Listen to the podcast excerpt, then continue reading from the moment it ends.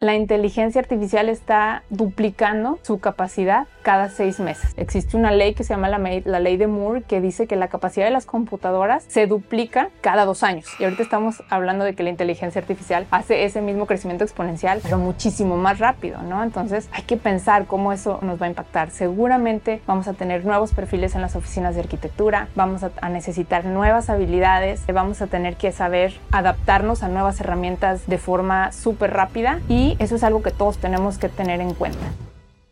Hola, yo soy Alejandra Díaz de León, soy directora de Design Technology en Gensler, México. Bienvenidos a un episodio más de Bitácora 23. Somos la firma más importante del mundo, destacándonos por mucho eh, de nuestra competencia y recientemente eh, abrimos nuestra oficina en Monterrey. Respecto a las tendencias que van a marcar el 2024 en el área de diseño, quisiera mencionar eh, las que Gensler ha publicado recientemente en su Design Forecast. Este Design Forecast surge de mm, un área de investigación del Gensler Research Institute, así como de los proyectos que estamos eh, teniendo, que hemos desarrollado y los que se vienen a futuro, ¿no? Y quiero mencionar las ocho tendencias principales del 2024. La primera es multiplicador de experiencias.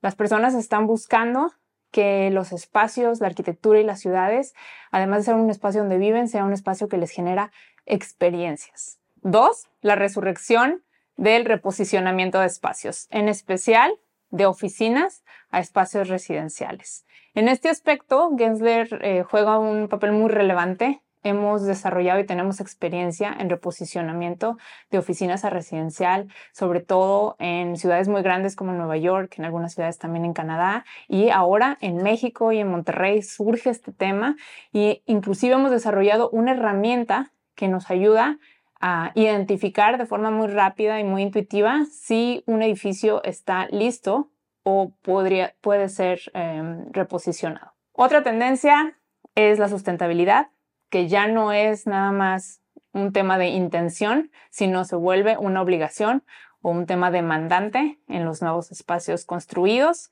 e inclusive las reglamentaciones y las leyes nos piden cada vez que cumplamos con ciertas normativas de sustentabilidad. Cuatro, el futuro de los espacios de trabajo como un atractivo para los empleados, que los empleados quieran ir a trabajar espacios en donde valga la pena eh, moverte ¿no? desde tu casa para llegar a hacer comunidad, realizar mejor tu trabajo.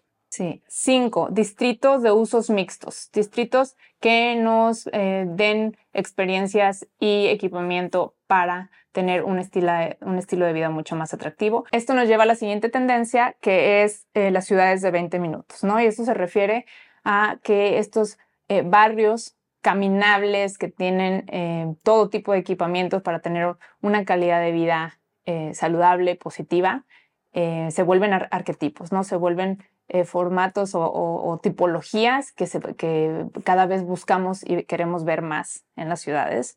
Em, el 6 es la inteligencia artificial, que ese es un tema que profundiremos más adelante, pero cómo se vuelve un asistente para los diseñadores, para los clientes y también para los usuarios. Eh, bueno, y la última tendencia es un enfoque de cambiar a eh, comunidades para ciertas edades, a comunidades para cualquier edad. Y esto viene pues de que ahora vivimos más tiempo, ¿no? Con los avances tecnológicos y por lo tanto em, las personas de más edad necesitan espacios en donde puedan vivir cómodamente, eh, en comunidad y con calidad.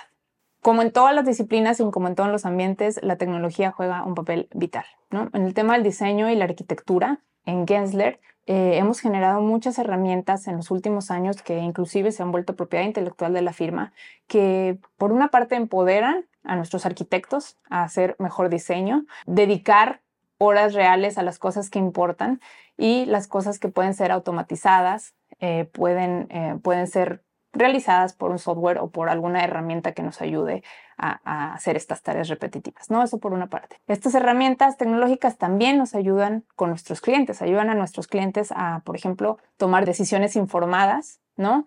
A poder visualizar diferentes iteraciones de un proyecto desde sus inicios, antes de hacer alguna inversión o de llevar el, el proyecto a su fase final, ¿no? Y eso anteriormente no se veía, ¿no? Es algo que se ve recientemente y que firmas como Gensler y muchas otras han hecho una gran inversión en ello. Somos, digamos, los líderes en muchos tipos de proyectos, sobre todo en proyectos muy complejos o muy grandes, ¿no? Que requieren muchas perspectivas, muchos puntos de vista, muchos actores. Eh, porque tenemos la capacidad de resolverlos. Por una parte, pues tenemos al talento ¿no? de diferentes áreas de práctica que, que lógicamente participan desde su expertise eh, para hacer realidad estos proyectos, pero también contamos con herramientas como, em, voy a mencionar un par, Gblocks, ¿no? que es una herramienta que a partir de la generación de polilíneas en un software de dibujo te empieza a hacer bloques eh, que representan edificios. Eh, esto en cuestión de minutos. Entonces, si tú te sientas en un momento con el cliente en un taller, puedes en una hora generar varias opciones de un proyecto, ¿no? Esto mismo tenemos otro software que se llama eh, GFloors, que, que hace lo mismo, pero a nivel planta arquitectónica. No puedes generar layouts o plan, diferentes plantas arquitectónicas de un solo proyecto casi en minutos y además te empieza a arrojar información desde metros cuadrados, programa, costos, eficiencias, ¿no? Y esto lógicamente, pues, ¿qué hace? Que ayuda a que el cliente pueda tomar decisiones de forma más fácil, ¿no? Tomando en consideración muchos más eh, actores o muchos más eh, datos reales, ¿no? Otro tema súper interesante es el de la inteligencia artificial. Eh, esto ha sido súper rápido, ¿no? Hace apenas eh, unos meses vino el boom de ChatGPT y em, nos preguntamos cómo este tipo de herramientas van a, cambiar la práctica del diseño, la práctica de arquitectura. Y este es un tema polémico. Hay personas que dicen que pues va a reemplazar muchísimos trabajos, ¿no? Como en su momento lo hicieron, por ejemplo, los brazos robóticos en el área de, la industria, industria, automotriz. Em, sin embargo, yo creo que la inteligencia artificial em, es más que una competencia, es una herramienta con mucho potencial si sabemos cómo usarla. En la firma ya eh, utilizamos estos, estas herramientas de muchas formas como asistentes, eh, como nos pueden asistir, por ejemplo, en la generación de imágenes para saber cómo contar una historia o cómo comunicarla. Inclusive en nuestros procesos de ideación y de conceptualización nos apoyamos de herramientas de inteligencia artificial.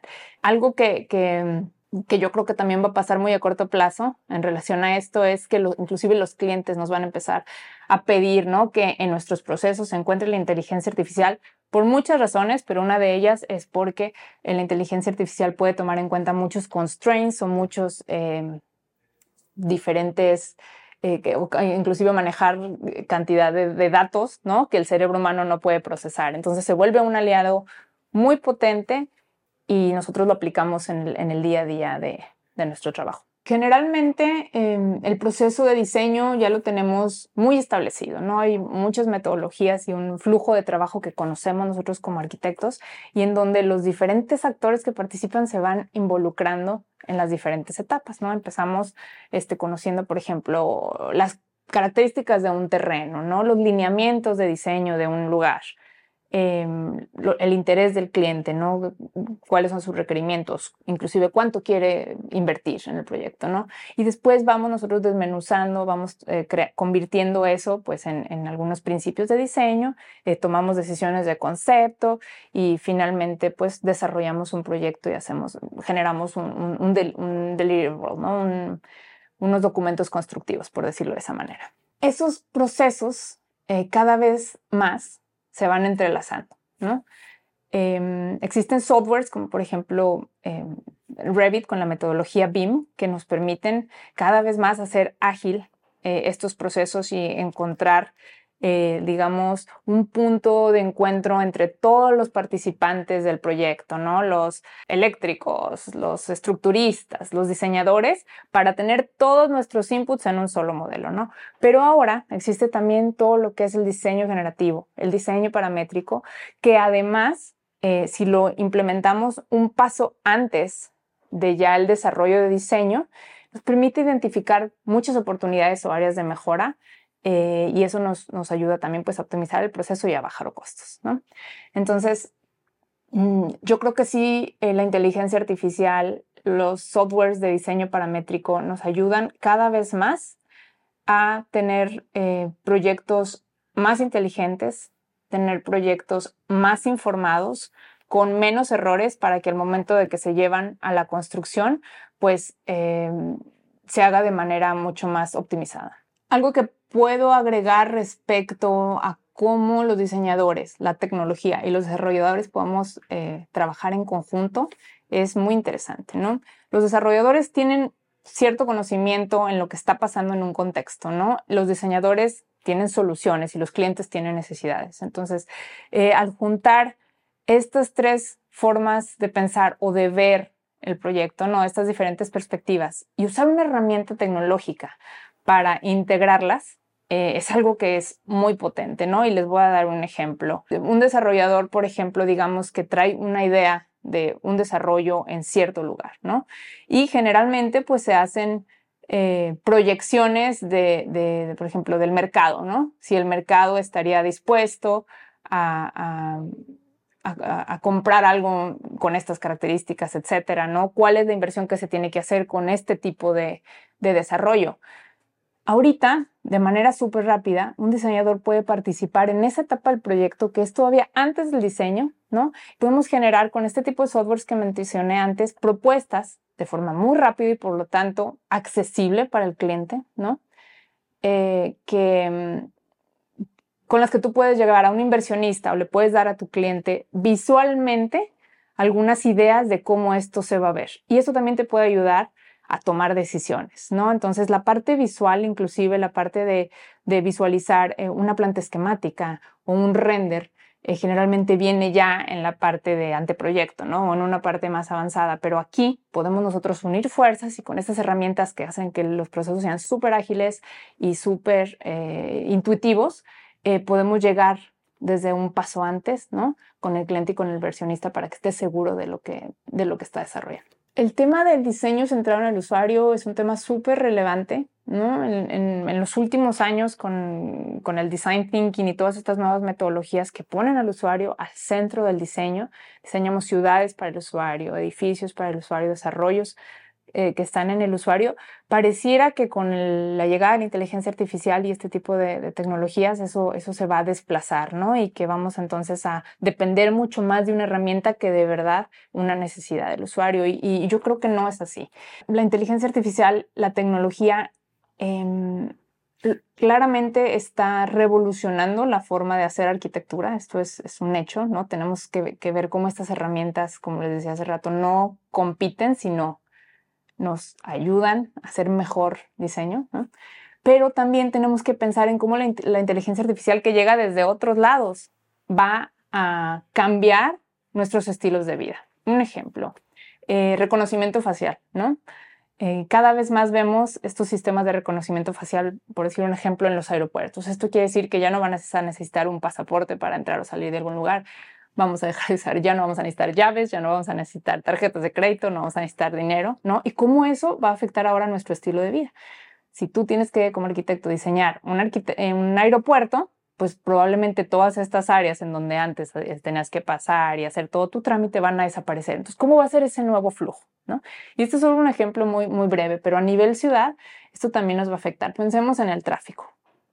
Eh, hay ciudades en China, ¿no? Donde ya eh, hay sistemas de control o de gestión de tráfico justamente para evitar embotellamientos. ¿sí? Y todo esto es un sistema de inteligencia artificial que pues se va alimentando cada vez más con el comportamiento de los, de los automóviles, de los usuarios, y entonces va creando rutas alternas para evitar embotellamientos, ¿no? Entonces ahorita todos estos tipos de ciudad, lógicamente, pues van a, a empezar a transformar la manera en que nos movemos en la ciudad y por lo tanto en las que nos trasladamos y por lo tanto en los espacios de ciudad, ¿no? Entonces, cuando lleguemos ahí, estamos preparados nosotros como diseñadores, como arquitectos, como desarrolladores para implementar todos estos nuevos estilos de vida en, nuestro quehacer, ¿no? Yo creo que eh, tenemos que estar muy atentos a cómo la tecnología, eh, digamos, impacta no nada más nuestra disciplina, sino otras áreas, ¿no? Y pensar un poco a futuro de cómo esto va a ir formando o revolucionando el mundo.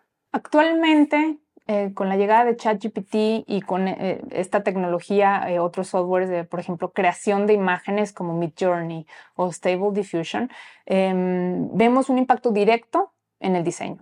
Em, la generación de imágenes a través de inteligencia artificial se ha vuelto este, un hot topic, ¿no? ¿Por qué? Porque es muy fácil, es muy rápido y no nos está dando una solución directa, por ejemplo, por decirlo, no está eh, reemplazando un render, por ejemplo, pero sí está teniendo un impacto en el flujo de trabajo del diseñador. ¿Qué quiere decir? Tú puedes, en lugar de buscar imágenes de referencia para hacer un mood board para tu cliente, tú puedes generar imágenes mucho más acercadas a lo que estás buscando. Ahora, yo creo que lo más interesante aquí es que eso requiere de nuevos skills, de nuevas habilidades del diseñador. ¿No?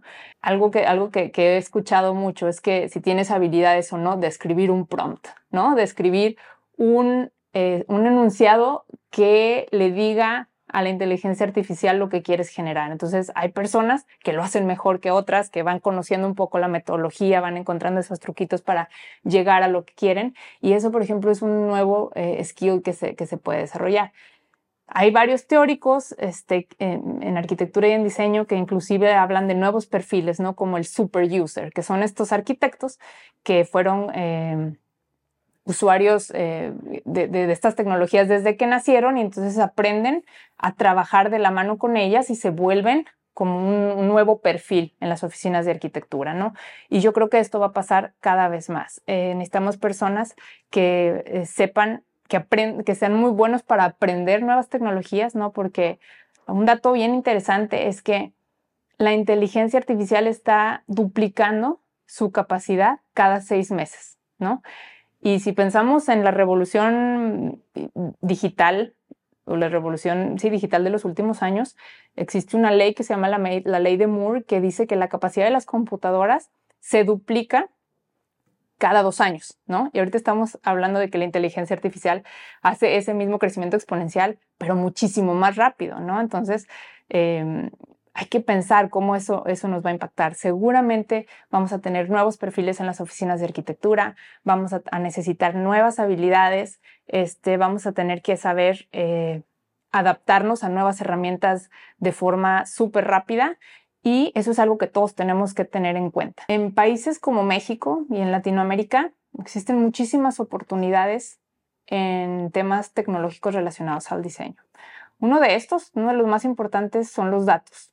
Eh, ciudades como las europeas o como Estados Unidos tienen eh, un un acceso a datos de forma casi inmediata, datos de mucha calidad y muchos datos, ¿no? Cuando en Latinoamérica, pues en realidad ahí estamos limitados y eso para nosotros es una desventaja muy grande. Eh, constantemente nosotros en, en Gensler estamos eh, siempre eh, pensando en esta problemática, ¿no? Cómo nuestros proyectos, cómo el hecho de tener una base de datos que te ayude a empezar a mapear qué está pasando en, en nuestro territorio, es sumamente relevante. Entonces yo creo que ahí hay una gran oportunidad para los desarrolladores, para los gobiernos, para las oficinas de arquitectura, de trabajar en conjunto y empezar a ver cómo podemos tener acceso a estos datos que eventualmente nos pueden ayudar a la toma de decisiones, a la resolución de problemas eh, informados eh, y, y, a la generación de mejor diseño y mejores ciudades. Muchas personas cuando piensan en inteligencia artificial piensan en robots o piensan en algo tangible. Pero en realidad la inteligencia artificial es software, es algo que no vemos y está presente, está alrededor de nosotros. Sus celulares, su Alexa, eh, su, algoritmo de Instagram, ¿no? Todo esto es inteligencia artificial que ya el día de hoy forma parte de nuestra vida cotidiana. Es por eso que yo creo que es muy importante hablar del tema, ¿no? Eh, la inteligencia artificial y la tecnología va a seguir en desarrollo sin importar la postura que tengamos al respecto. Y es por eso muy importante abrirnos a discutir este tema, a informarnos, a, hablar de esto en nuestros hogares, pero también en nuestros espacios de trabajo y, ver los pros y los contras de la tecnología en nuestras vidas, ¿no? Y tan, es tan relevante que yo em, por eso quise venir a hablar de este tema en este podcast. Entonces quiero agradecer mucho a, a Bitácora 23 por abrirme las puertas para discutir estas temáticas y no me queda más que agradecerles y nos vemos la próxima. Gracias por escuchar hasta el final este capítulo. Lo que quiero hacer ahorita es invitarte a que te inscribas a nuestros cursos y a certificación para que puedas seguir avanzando en tu conocimiento y en tu práctica en proyectos reales y herramientas y metodologías que están aplicadas en proyectos todos los días. Mándanos un mensaje a Instagram con la palabra 23H y alguien de nuestro equipo se va a comunicar contigo. Gracias.